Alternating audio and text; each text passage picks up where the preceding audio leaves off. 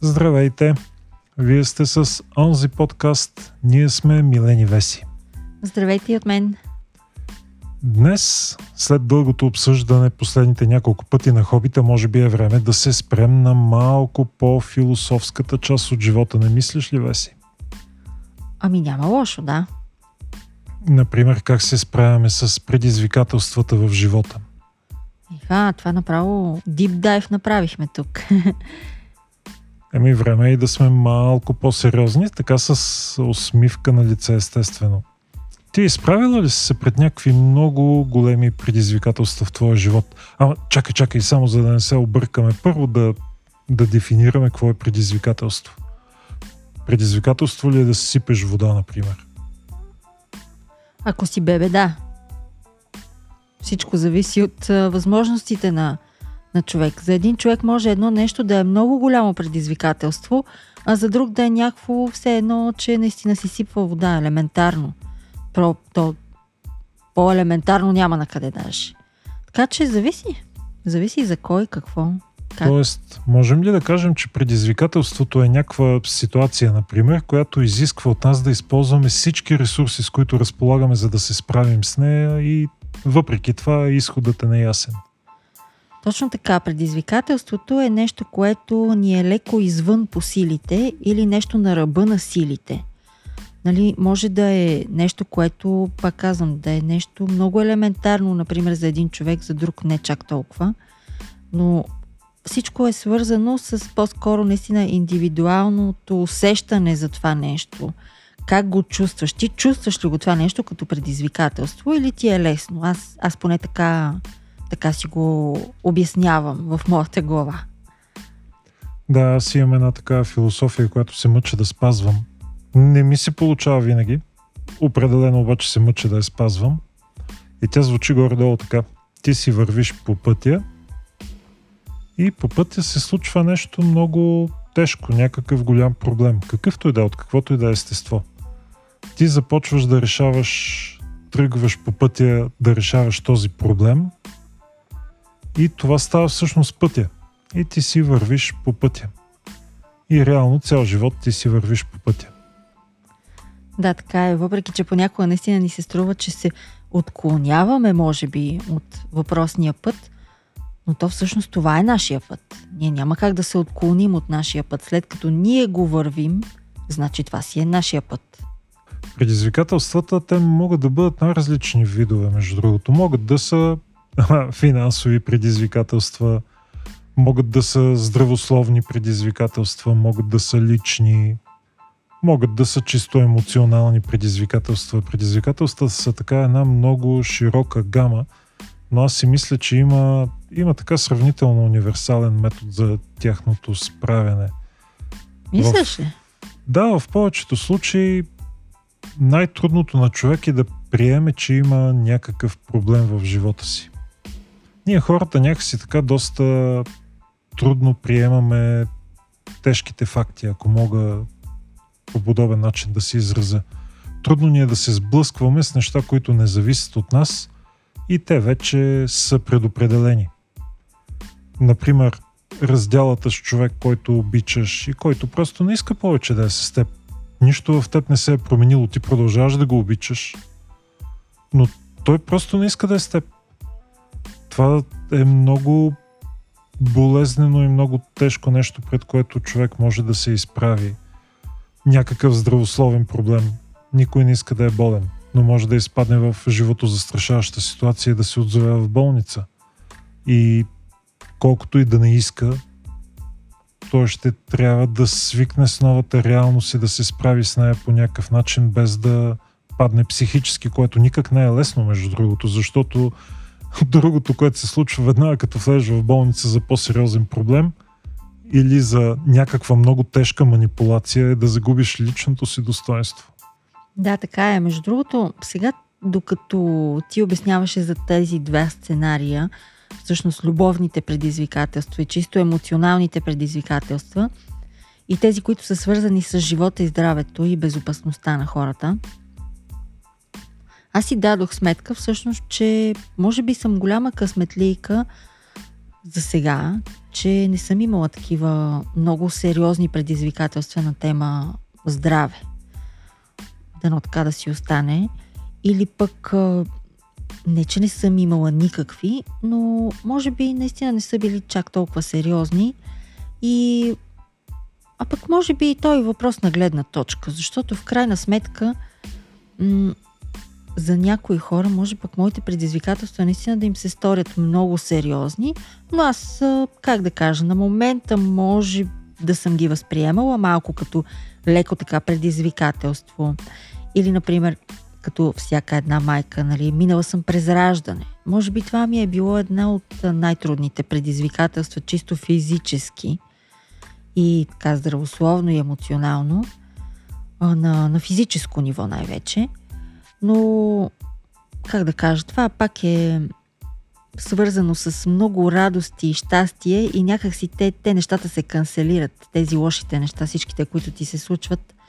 И това, както спомена, и загуба на достоинство и така нататък. То в един момент няма значение, когато всъщност всичкото това нещо се случва за едно много, много по-добро нещо.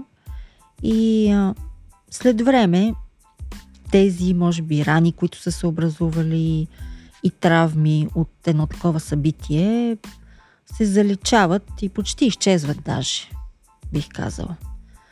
Но виж, любовни предизвикателства съм имала доста и съм имала и такъв момент, както каза, и на отхвърляне, и на, и на неразбиране, и на може би едностранчива само любов, нали, не споделена.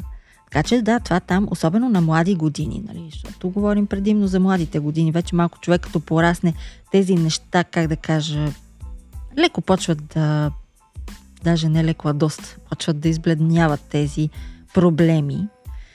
Но на млади години определено, когато си тинейджър и малко след тинейджър, около 20-те години, Просто това може да е наистина много голяма драма и много голямо предизвикателство да се научиш да се справяш с всичките тези емоции и чувства вътре в себе си. Да, това са... И това са само малка част от предизвикателствата. То всъщност човек пред толкова много предизвикателства се изправя в живота си. Ти се изправяш и пред професионални предизвикателства, изправяш се пред чисто лични предизвикателства, изправяш се пред финансови предизвикателства, изправяш се пред семейни предизвикателства, което всъщност не е малка точка въобще в отношенията и в живота на един човек семейните предизвикателства. Как семейството ти реагира на нещата, които са предизвикателство за теб, също е много важно. Защото има един такъв прак между поколенията. Аз го забелязвам сега по отношение на сина ми, например. Той има така доста среща доста предизвикателства с неща, които за мен не са предизвикателства. В смисъл, аз лично не ги чувствам като предизвикателства и не ми изглеждат като предизвикателства. Изобщо дори ми е странно, че, че за него са трудни. И тук идва момента, в който аз трябва да успея да си причупа мислите и погледа, да погледна през неговия поглед, за да го разбера защо на него това нещо му е предизвикателство – за да мога да му бъда от помощ, защото първата ми реакция е, ха, какво е това предизвикателство, нали? Това е нищо. Да, точно така, но с тази реакция не само, че няма да можеш да му помогнеш, а и точно обратното, най-много да му навредиш, защото а, той почва пък по този начин да се чувства вече, нали, като се едно, че нещо му има, ама защо пък аз да не мога да се справя с това нещо, а всички останали да могат, нали, и тук вече влияе много на психиката едно такова, една такава невинна в кавички реакция, първична, която нали, не е обмислена. Понякога наистина е много сложно да се разговаря с децата, без да, без да се наложи след време тези същите да дават а, крупни суми за психолог, за да си оправят проблемите от всичките тези неща, които сме им казали в годините и върху които не сме се съобразили как точно да се изразим правилно, така че да не им създаваме травми за цял живот. Аз си мисля, че това е невъзможно. Няма родител, който по някакъв начин да не е травмирал детето си, именно заради тази разлика огромна в начина по който гледаме и възприемаме света. И аз така мисля. Абсолютно е невъзможно. И когато почнем да се стремим към това нещо, а, между другото, може да нанесем и много по-големи щети и вреди. Това го отчитам като лична грешка. Аз съм я правил тази грешка, както казвам, с сина ми. Много се стремя да избягвам с дъщеря ми. Не винаги ми се получава, обаче просто първосигнално, когато някъде излезе нещо подобно като проблем, слагам го в кавички, който за мен не е проблем, но за детето е огромен проблем, съвсем първосигнално реакцията ми е една и аз трябва съзнателно да я потисна и да не реагирам по този начин.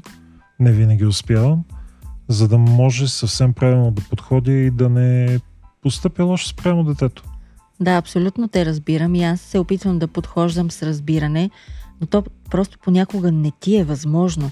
Първо, че си на, например, да речем, в момента си на някаква друга вълна. И самото прекъсване на твоята вълна ти причинява някакъв вид дискомфорт и, а, как да кажа, раздразнителност, която също допринася и понякога за острите реакции, които, които имаме неволно към децата си и не само към децата си, и към а, половинките си, и към семейството си, дори и към приятели понякога. Да, и точно заради това ние всъщност трябва да сме много така реалисти по отношение на нещата, които ни се случват в живота и трябва да не сме толкова много емоционални, когато се мъчим да гледаме нашите проблеми отстрани, ако мога така да се изразя. Защото, давам пример, емоциите страшно много изкривяват нещата. Например, ако един човек медицински доказано е най-глупавият човек в един град, и ти отидеш и го посочиш с пръст и му кажеш, ти си най-глупавият човек в този град. Това, което казваш ти е факт, това, което чува той е директна обида, въпреки че реално е медицински факт. И това е много така интересен проблем, как изказването на факт може да се превърне в емоционален проблем за някой. Много често се случва например, в отношенията ти с даден човек, ти му казваш нещо, изхождайки от една идея за това нещо, а той чува това същото нещо, изхождайки от чисто емоционално друга идея за това нещо и това е нещо, което го засяга него лично, дълбоко и дори може да го нарани по някакъв начин. Заради това е много важно хората, които познаваме и хората, които обичаме, на които държим – да се опитваме да им имаме малко по-голям така кредит на доверие, когато ни кажат, че нещо им е тежко, дори без ние да го разбираме.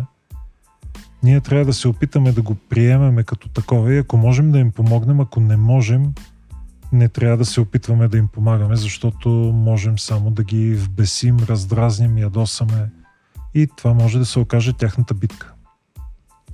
Знаеш ли какъв е проблема с а, всъщност това, което каза за логичността и за чувствата и за емоциите, това, че ние се владеем от емоциите, а трябва да правим обратното. Проблема е, че всъщност това е абсолютно невъзможно. Ние сме предимно емоционални същества и ако от време на време ти е възможно да вкарваш някаква логика или поне ти така си мислиш, че вкарваш някаква логика в нещата, в повечето случаи особено за важните такива, за нас като хора, са водещ фактор са ни чувствата за взимането на решение. И съответно това пречупено през призмата на предизвикателствата много отежнява нещата, защото да, не би било много страхотно, ако бяхме много по-логични същества и да не се влияем толкова много от емоциите си, но то това м- по-скоро си е биология при нас. Ние така сме си устроени. И нашият мозък, или поне в моментното му развитие, в момента, в който се намираме, в смисъл еволюционно, не позволява да, да пренебрегваме чувствата си. Ти дори да си мислиш в главата, че си логичен, тялото ти говори нещо съвсем различно. И, и обикновено тези чувства колкото и да ги потискаш и да се опитваш да ги захупваш и да се опитваш да ги игнорираш, те в един момент толкова силно избухват, че не знаеш откъде ти е дошло, нали, както се казва. Да, така че аз по-скоро мисля, че трябва да се научим да работим с чувствата си и може би даже да ги канализираме по-правилно. но пак през формата на, а през призмата на предизвикателствата, които имаме в ежедневието си, това също е много трудно, защото тогава те пък са поставени пред на допълнителен стрес и натиск.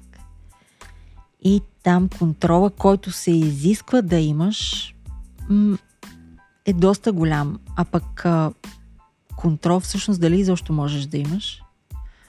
Нали, някакви такива много екзистенциални въпроси ми се въртат в главата и, и все стигам до извода, че всъщност не, няма как да имаш контрол над чувствата си. За момента може и да имаш, за момента да се сдържиш, нали, да не кажеш, колкото да си, как да кажа, да не си, да не си груп, например, пред някой. Да не си прекалено откровен, което ще доведе до, само до наранени чувства, а не до някакво възтържествуване на истината, както ти, примерно, в момента си го мислиш. И да, да истината от тази гледна точка също е малко надценена. Не знам, малко се, малко се замотах в, тази, в, това, в това си размишление, но може би ти ще ми помогнеш сега малко да се отплета. Знаеш ли, аз за някои неща съм съгласен. Ние наистина сме много така емоционална раса. Нали? Емоционален вид. А, при нас емоциите винаги са били по-силни от разума. Новините го доказват многократно. Но съдя по себе си не е невъзможно да изминеме пътя и да бъдем различни, защото аз, когато бях доста така по-млад, тинейджърските си години, аз бях изключително гневен тинейджър. И моя гняв имаше физически изражения.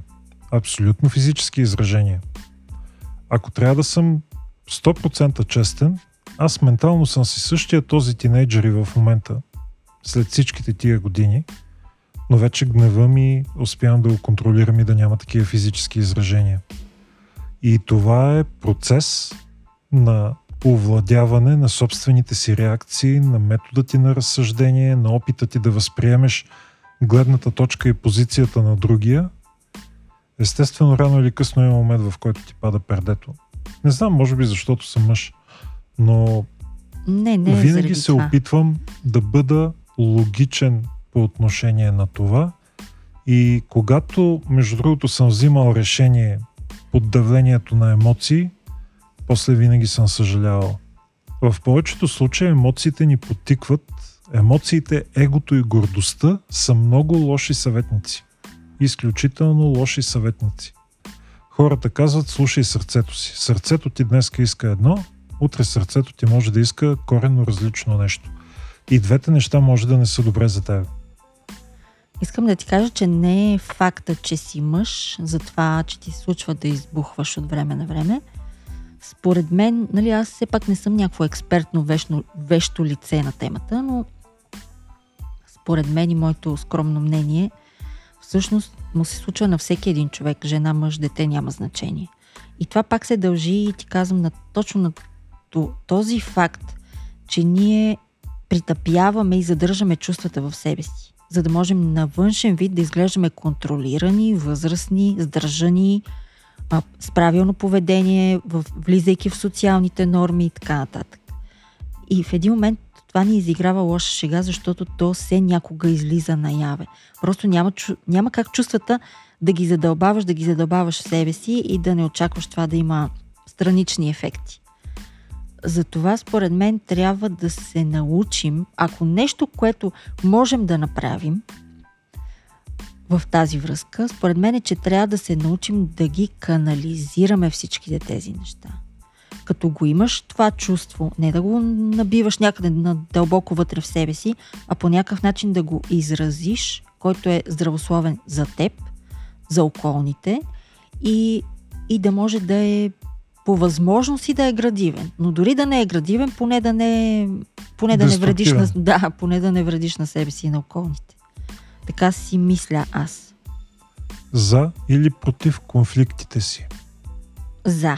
За конфликтите, но, но аз като така една малко по-интровертна личност, хич не обичам да влизам в тях но си мисля, че те са задължителна част от човешкото общуване.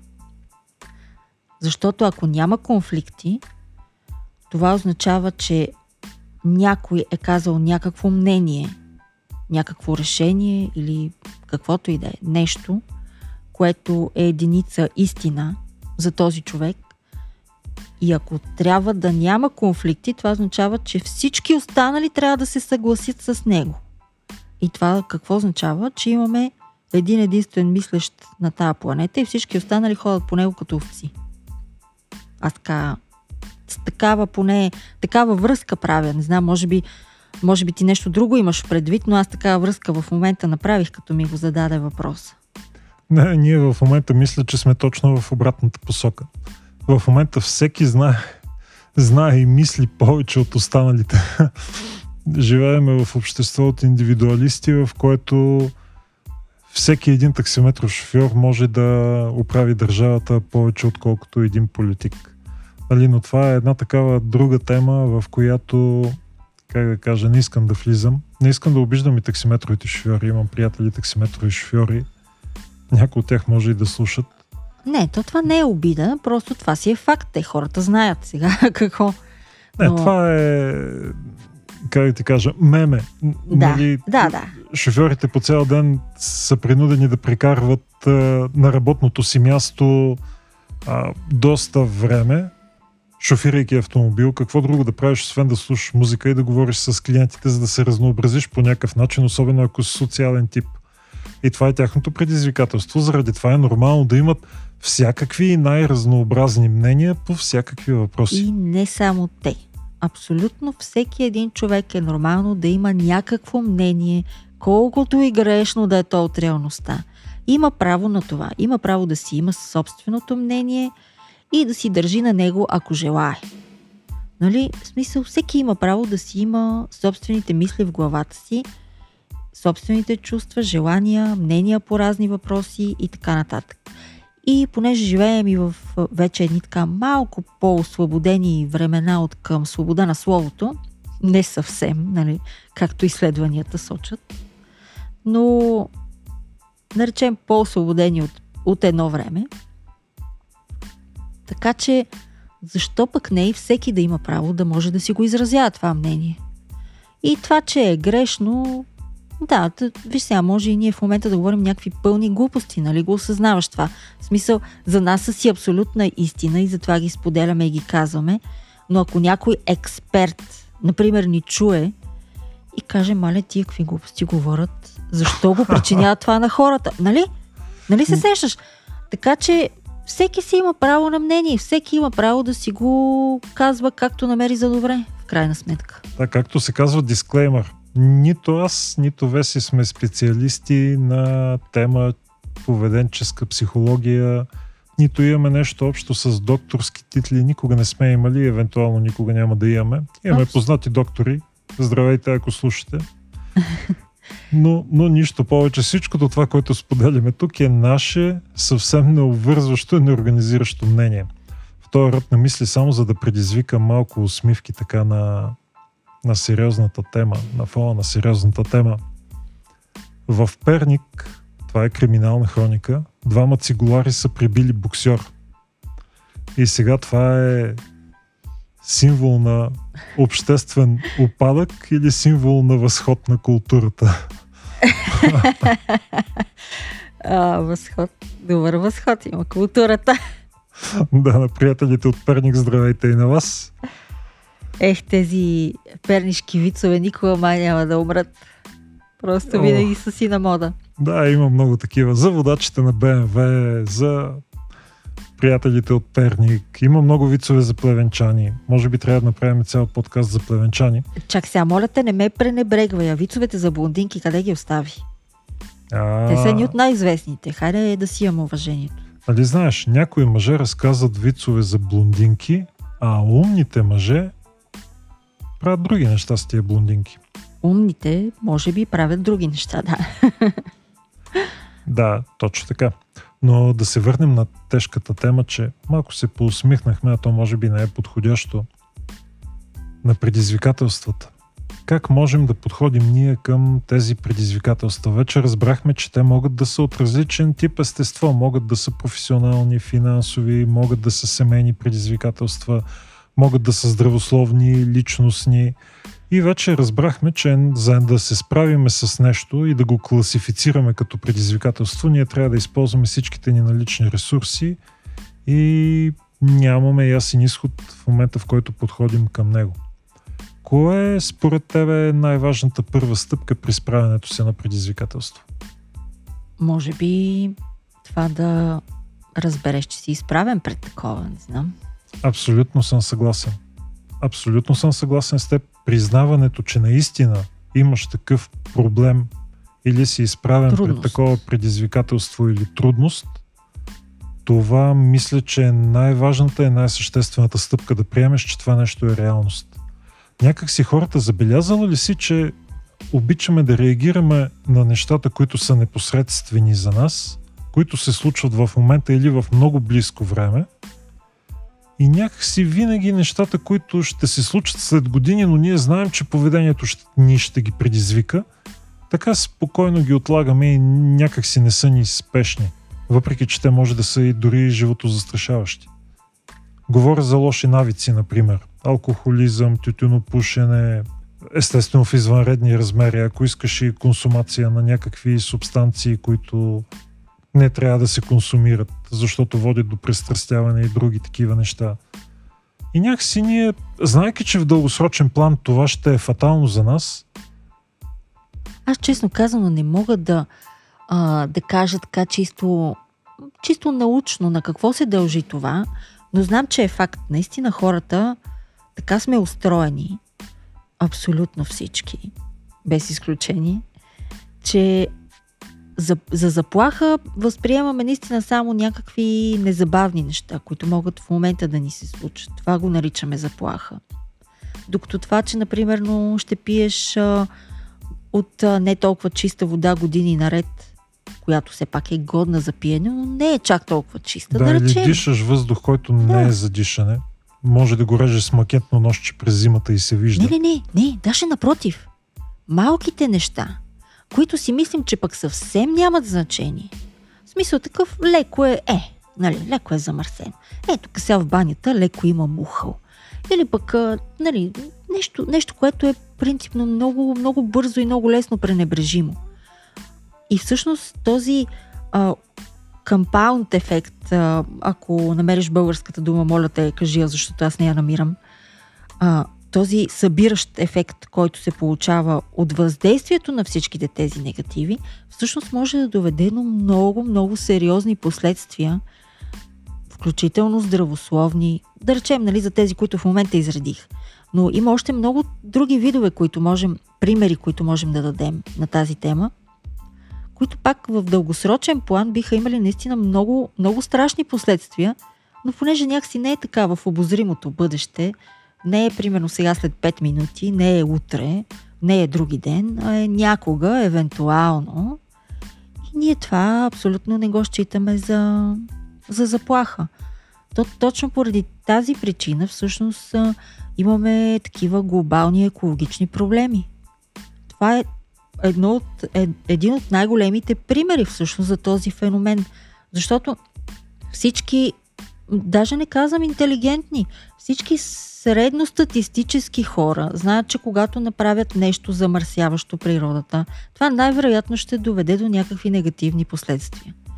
Но въпреки това, колко са точно хората, които са взели нещата съвсем при сърце и наистина, ама наистина много се опитват да опазват природата, да не правят никакъв букук, да живеят много sustainable, да, да спазват въобще изобщо всички правила и норми, които са а, измислени в тази насока, които и аз не ги знам даже какви са. Колко са тези хора? Замислете си. Да, някои хора разделят, а, да речем, хвърлят разделно бухулка. Това е супер, една много добра първоначална крачка, но това е една много, много минимална крачка. И това не го правят всички. Нали? Така че, ето тези неща, не знам, наистина Просто така сме устроени. Не знам и аз как да го... Наистина не знам как, на какво се дължи точно и защо по този начин постъпваме, но е факт, че го правим постоянно. Това е много така важна тема. бъдещето на планетата. Наистина ние всички трябва да сме изключително загрижени за това в какво състояние ще трябва да оставиме след нас планетата на Лили Иванова. Жива и здрава, не? Абсолютно. Та, да се върнем на нашата ситуация. Ние трябва да приемем, че имаме проблем, че сме изправени пред проблем. То е пред нас, трябва да признаеме, че това е, това е реалността. И когато е комплексен, ние трябва да се съсредоточиме само върху нещата, които можем да контролираме и можем да променим. Абсолютно няма смисъл да се притесняваме за неща, над които нямаме никакво влияние. Например, аз като ученик в началото, когато ми предстояха изпити, много се притеснявах от евентуалните оценки. Трябваха ми, може би някъде към 5 и 6 клас, аз осъзнах, че всъщност не е от голямо значение дали ще получа двойка или тройка. Това не променя много ситуацията по, по някакъв начин за мен. А преди това някакси тези по-низки оценки бяха описвани като нещо много страшно и за мен беше някакъв много голям стрес, когато наближеше контролна работа, класна работа, някакво изпитване под някаква форма. В момента, в който обаче осъзнах, че не е толкова страшно, имах един период, през който имах слаби оценки. Наистина. Минах през този период, в крайна сметка съм завършил с почти отличие. 5,95 не успях да завърша с отличие на 6. Говоря за средното си образование. Тогава всъщност много работи ми станаха изключително лесни, именно защото спрях да гледам на тях толкова сериозно. Ако ние се съсредоточаваме върху нещата, които не можем да променим, например, утре сутринта ще изгрее слънцето. Колкото и да се притеснявам от този факт, това няма да го накара да, да спре движението на планетата или нещо друго да стане, за да не изгрее. Слънцето ще изгрее утре, аз колкото и да се притеснявам от този факт. Знаеш ли, това само по себе си е много голямо предизвикателство пред някои, пред някои хора. Защото те имат голям проблем с това да приемат някои неща. Някои хора така приемат проблемите и трудностите малко по-лесно, други дори и най-най-малките проблеми, които срещнат по пътя си, всъщност някакси така ги успяват да ги направят огромни проблеми, от мухата слон, дето казват. И не знам, на тези хора наистина живота им е, за съжаление, доста труден и изпълнен с много повече предизвикателства, отколкото на тези хора, които ги наричаме тип пердета. Да, наистина. По-добре е да си перде в живота и абсолютно да не ти дреме. По този начин ще имаш много по-удовлетворителен и пълноценен живот. Интересно и забавно е даже като го помислиш по този начин. Аз си мисля, че ако наистина започнеш да разделяш предизвикателствата на такива, над които, в смисъл, самото предизвикателство на части, на които можеш да влияеш и на които не можеш да влияеш, и ако се средоточиш само върху тия, върху които можеш да влияеш, първо променяш някакси фокуса, поставя в тебе някакво чувство за контрол над ситуацията. Това е много важно, да се чувстваме в контрол на ситуацията. Хората обичаме да го правим това нещо. Това е другото характерно за вида ни. Обичаме да, да сме в контрол, да, да контролираме ситуацията. И, и това ни позволява още един път пък тези неща, пред които ние имаме някакъв контрол, да можем да ги разбиеме на групи, на които да можем да влияем по някакъв начин. И ако някой от тях, въпреки че имаме някакъв контрол на тях, ни е много трудно да се справим с тях, затова пък вече можем да потърсим и външна подкрепа, което смятам, че също е много важна. Когато един човек е изправен пред предизвикателство, а вече многократно оточихме предизвикателството е нещо, с което ние не знаем дали можем да се справим с всичките ни налични ресурси – това е подходящия момент да потърсим помощ.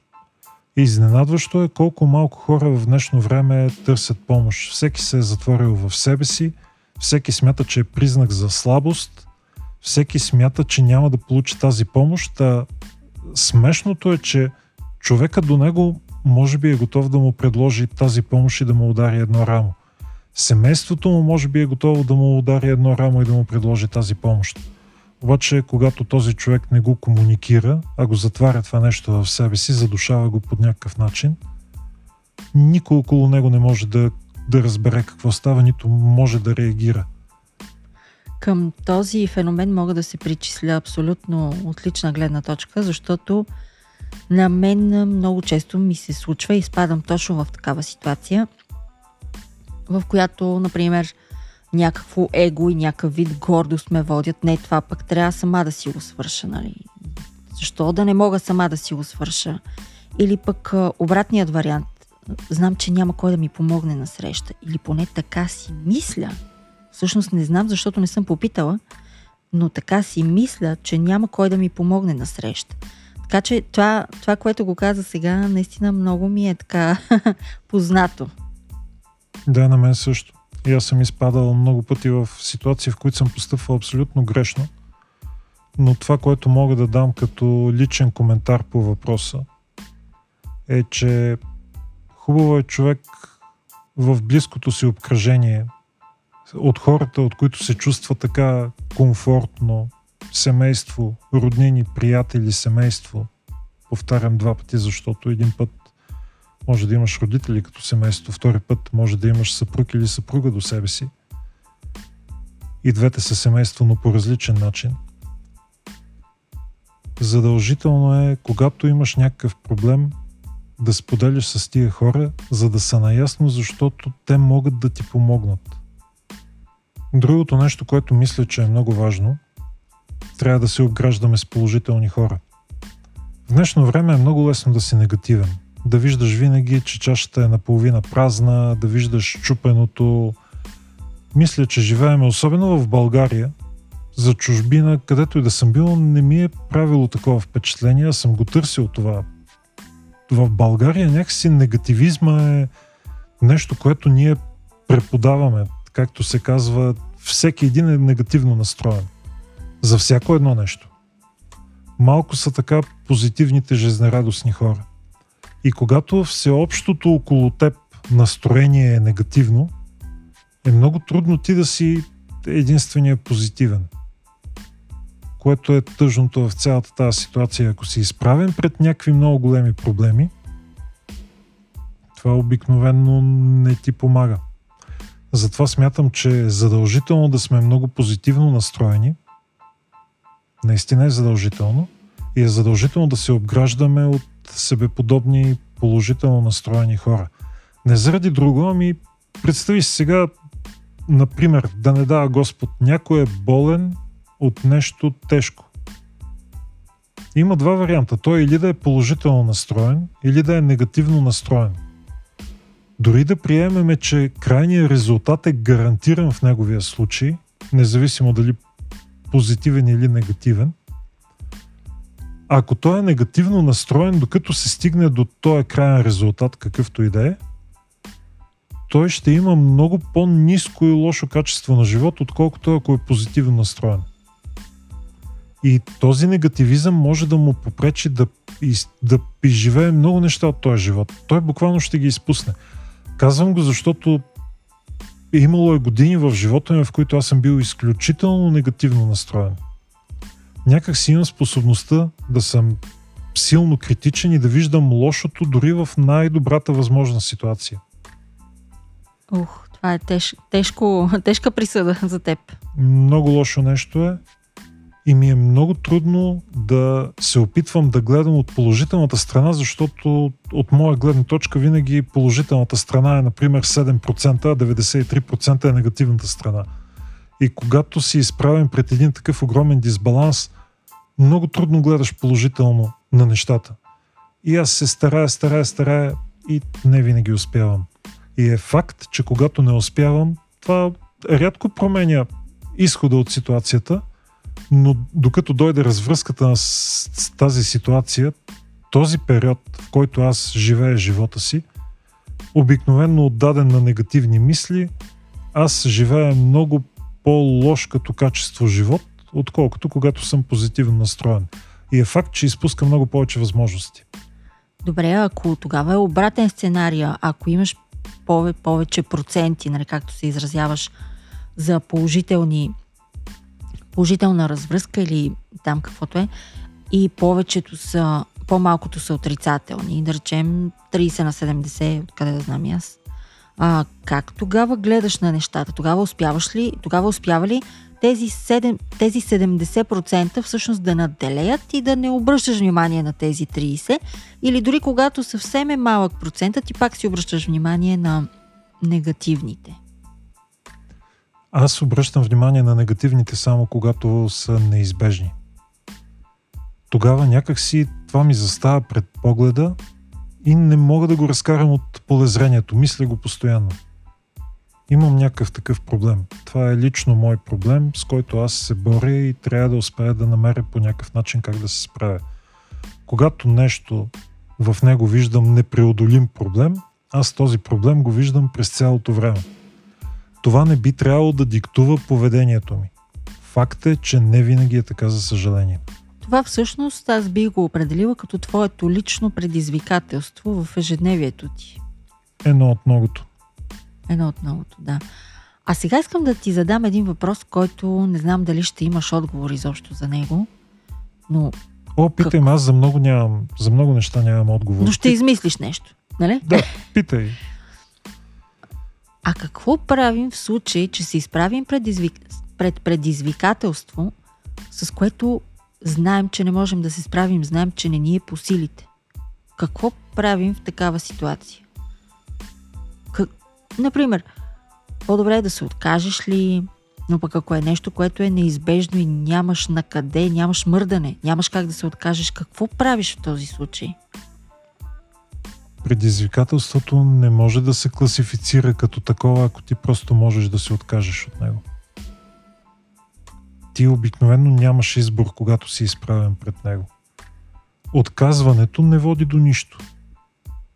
Това е като, например, аз да се откажа от изгрева тази сутрин. Нали, колкото и да се отказвам от него, слънцето ще изгрее. Сега звучи тъжно, ама ще му се случи. Това мисля, между другото, че е лично твоя психология, лично твое виждане за нещата. Защото аз в живота си и в а, собствения си личен опит съм се сблъсквала много пъти с а, такава дилема. Сега знам, че това не ми е по силите, това дадено предизвикателство и просто решавам да не се впускам в него. Нали, не казвам, че е нещо, което нямаш избор, а нещо, което, например, имаш дилема сега това нещо да го почваш ли, да го правиш ли, да се занимаваш ли с този човек, да се занимаваш ли с тази дейност, да разбираш и в този смисъл, където имаш избор все пак. Нали, не говоря сега болен си, нямаш избор, трябва да се лекуваш. Въпреки, че дори и тогава имаш избор. Нали, имаш избор, може да избереш да не се лекуваш. Така че, по-скоро, май винаги имаме избор и ние решаваме как и къде точно да се справяме с нещата. Ами, аз продължавам с класификацията, защото до някъде класификацията има отговор на предизвикателствата на това нещо. Ако това предизвикателство, за което говориш, то е внезапно и неочаквано, това е момента, в който се мъча максимално да запазя спокойствие и да, да обърна внимание на себе си. Мъча се да спя добре, да се храня здравословно, да се чувствам добре.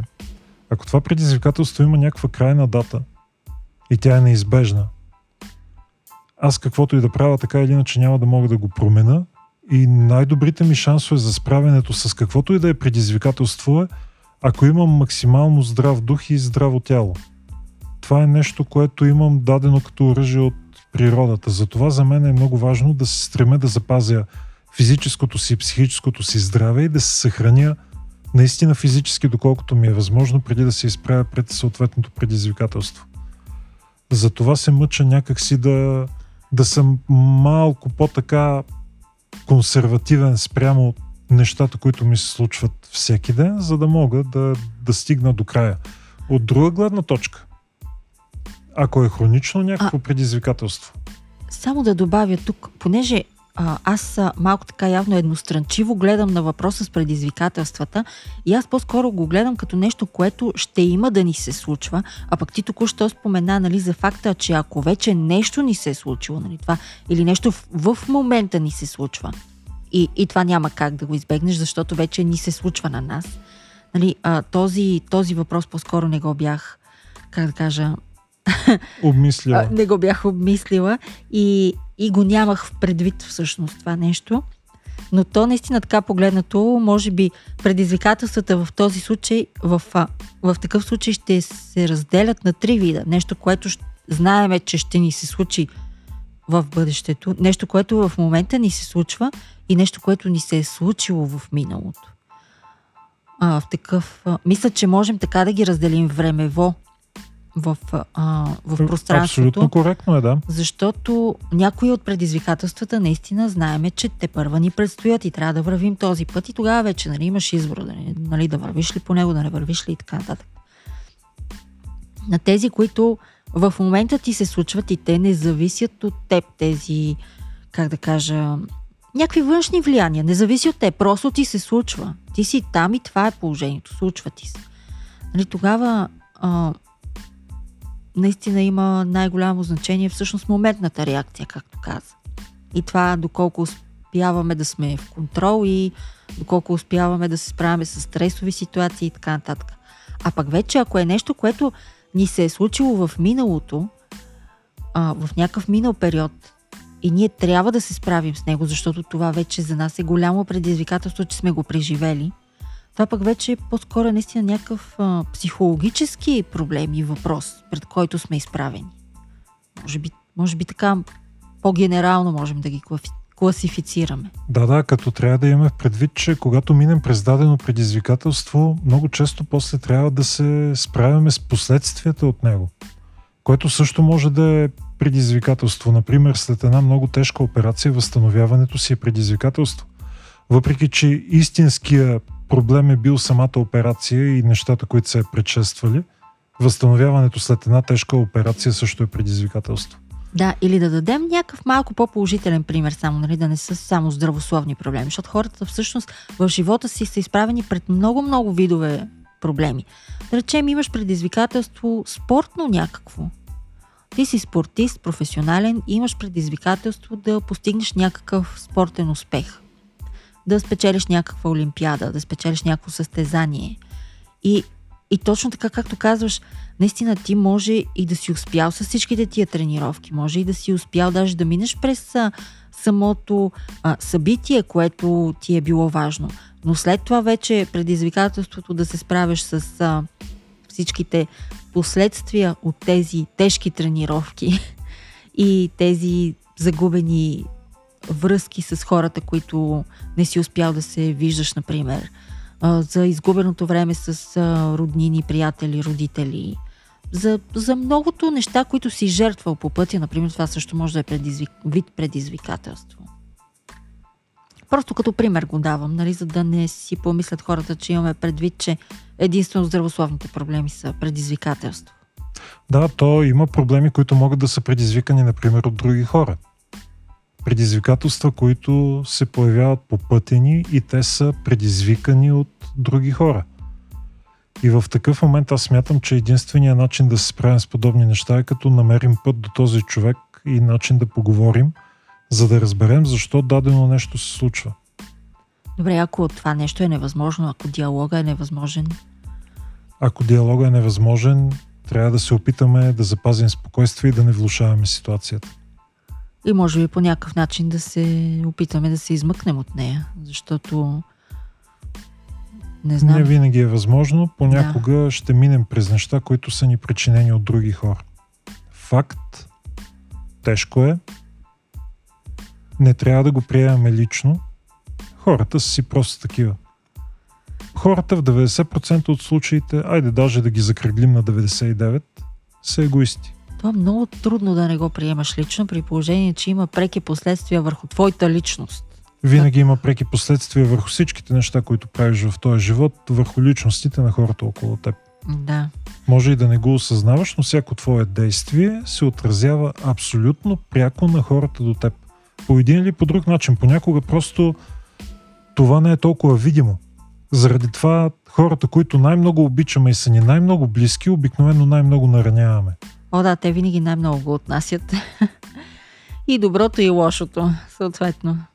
Да, и понеже наближаваме вече нашия заветен час и ще се опитаме да не го прескачаме, за да не отъкчаваме толкова нашите добри и любезни слушатели. И извинявайте, ако пак прекалихме този път.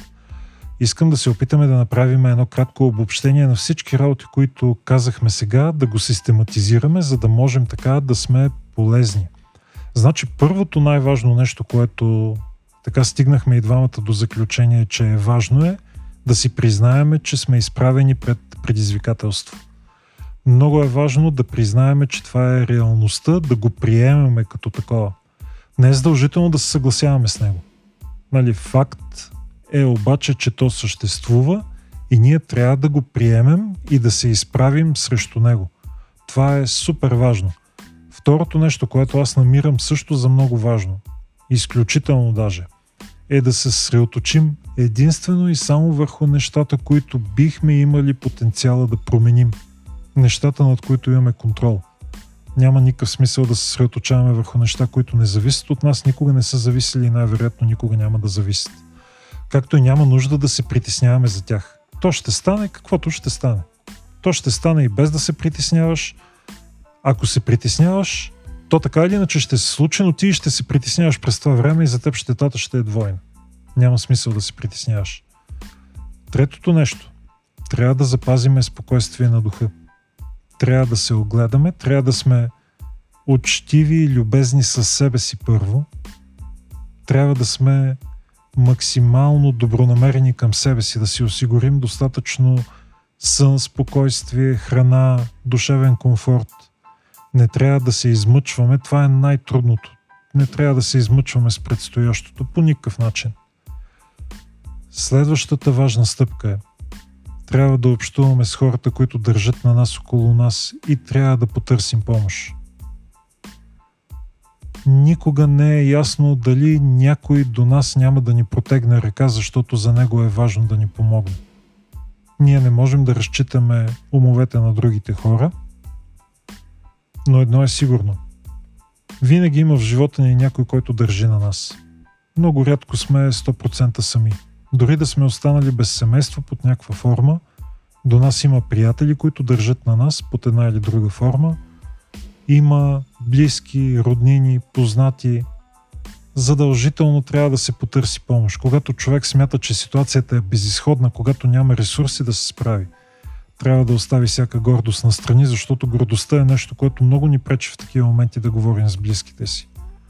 И трябва да можем да се изправим пред тези хора, да сведем смирено глава и да кажем аз имам проблем. Е, това е най-трудното нещо за мен. Лично. И това е нещо върху което работи. Ние трябва да можем да го направим. Трябва да можем да потърсим помощ. Много ми хареса това обобщение, което направи. Все едно, че си го беше написал някъде. Направо така звучеше. В смисъл много систематично и наистина съветите а, втора точка, която даде, а, но беше много така отваряща очите, как да кажа. и съм много съгласна с нея. И общо взето мисля, че един такъв тип обобщение на нашите разговори е много добра идея и за в бъдеще, защото малко така систематизира иначе леко разхвърляните ни мисли. Ами ние сме разхвърлени хора, но окей, следващия път ти ще го направиш. Ако ми е по силите, с удоволствие ще го направя. нали стига да не съм забравила вече половината от разговора, който сме водили. О, аз съм така, няма страшно. Да. Даже ако ме питаш, не съм сигурен дали започнахме да записваме. Е, надяваме се да сме го записали, защото малко трудно ще ни се получи повторение. Не, ние никога всяко... не бихме могли да го повторим. Точно, Това е уникално. Всяко нещо творение. си е уникално, точно така в крайна сметка тези мисли буквално ги раждаш, нали, родилни мъки. така че дано сме го записали. Да, за нас, между другото, трябва да знаете, че тези неща не са по сценарий. Дори да имаме понякога идея груба върху какво ще говорим, никой от нас не знае какво ще каже другия. Ние нямаме някакви такива общо прияти неща, по които да се движим, нямаме общо прият край, нямаме среда, даже нямаме и много често начало. При нас всичкото е 100% импровизация, заради това и доста често се тепкаме,ънкаме и, и така доста, ето и аз в мета, и, и си даваме време, защото мисълта не тече достатъчно бързо, за да покрие скоростта на устата да, да изгенерираме, ето пак, да, да, да, да, нали, ето това тепкане. На мен в такива ситуации ми се получава.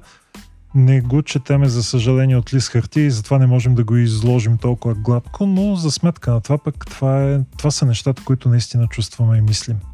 Така, виж сега, това обобщение беше много хубаво и добре, а, добре систематизирано отново и добре направено. Но мисля, че беше напълно излишно, защото то всичкото това нещо си лечи, като послушаш малко повече подкастите ни. Абе, гледай сега, професионалистите са направили Титаник, а Ноевия ковчег е строен от любители, нали така? Та, от тази гледна точка не Ей. се притеснявам да съм любител, да. Ей, но, но са готини любители, да. Да, да. Със сигурност не сме професионалисти, нито аз, нито Милен имаме журналистически някакви а, опити или нещо подобно, или пък а, какъвто и да било тип образование в тази сфера. Може би някакви евентуално любителски начинания. Но... Да, ние с Веси доста често водим такива разговори, така или иначе. Решихме, че може да е интересно за някой да ги запишем. Затова и вие всъщност имате възможността да слушате тези наши мъдри мисли и се надявам много-много да не ви задръствате ежедневието, както казваше един приятел. С други, с други думи казано, просто обичаме да си философстваме и решихме, че може пък да имаме и публика за това, защо пък не? Да, и ви благодаря. Ако сте успели да стигнете до тук, мога е, само да ви ръкопляскам. Да. Това просто, даже е, там имаш едно копче на пулта, между другото, може да го натиснеш. Аплаус. Аз не го виждам просто... тук, но ако искаш, можеш ти да го натиснеш.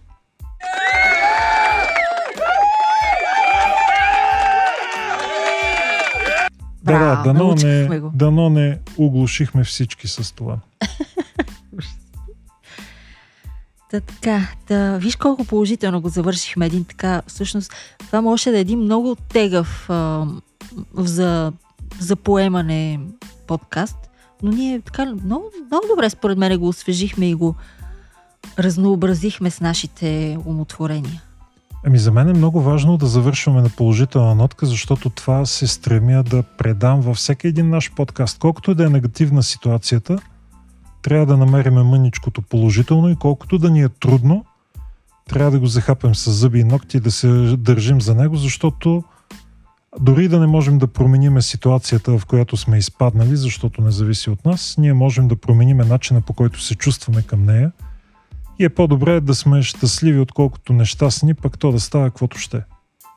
Да, и за предизвикателствата, между другото, мисля, че още можем да говорим, но ако искаш да си го запазим за по-натам в бъдещето, може да направим втора версия. Но сега да не правим продължение, че много ще натежи.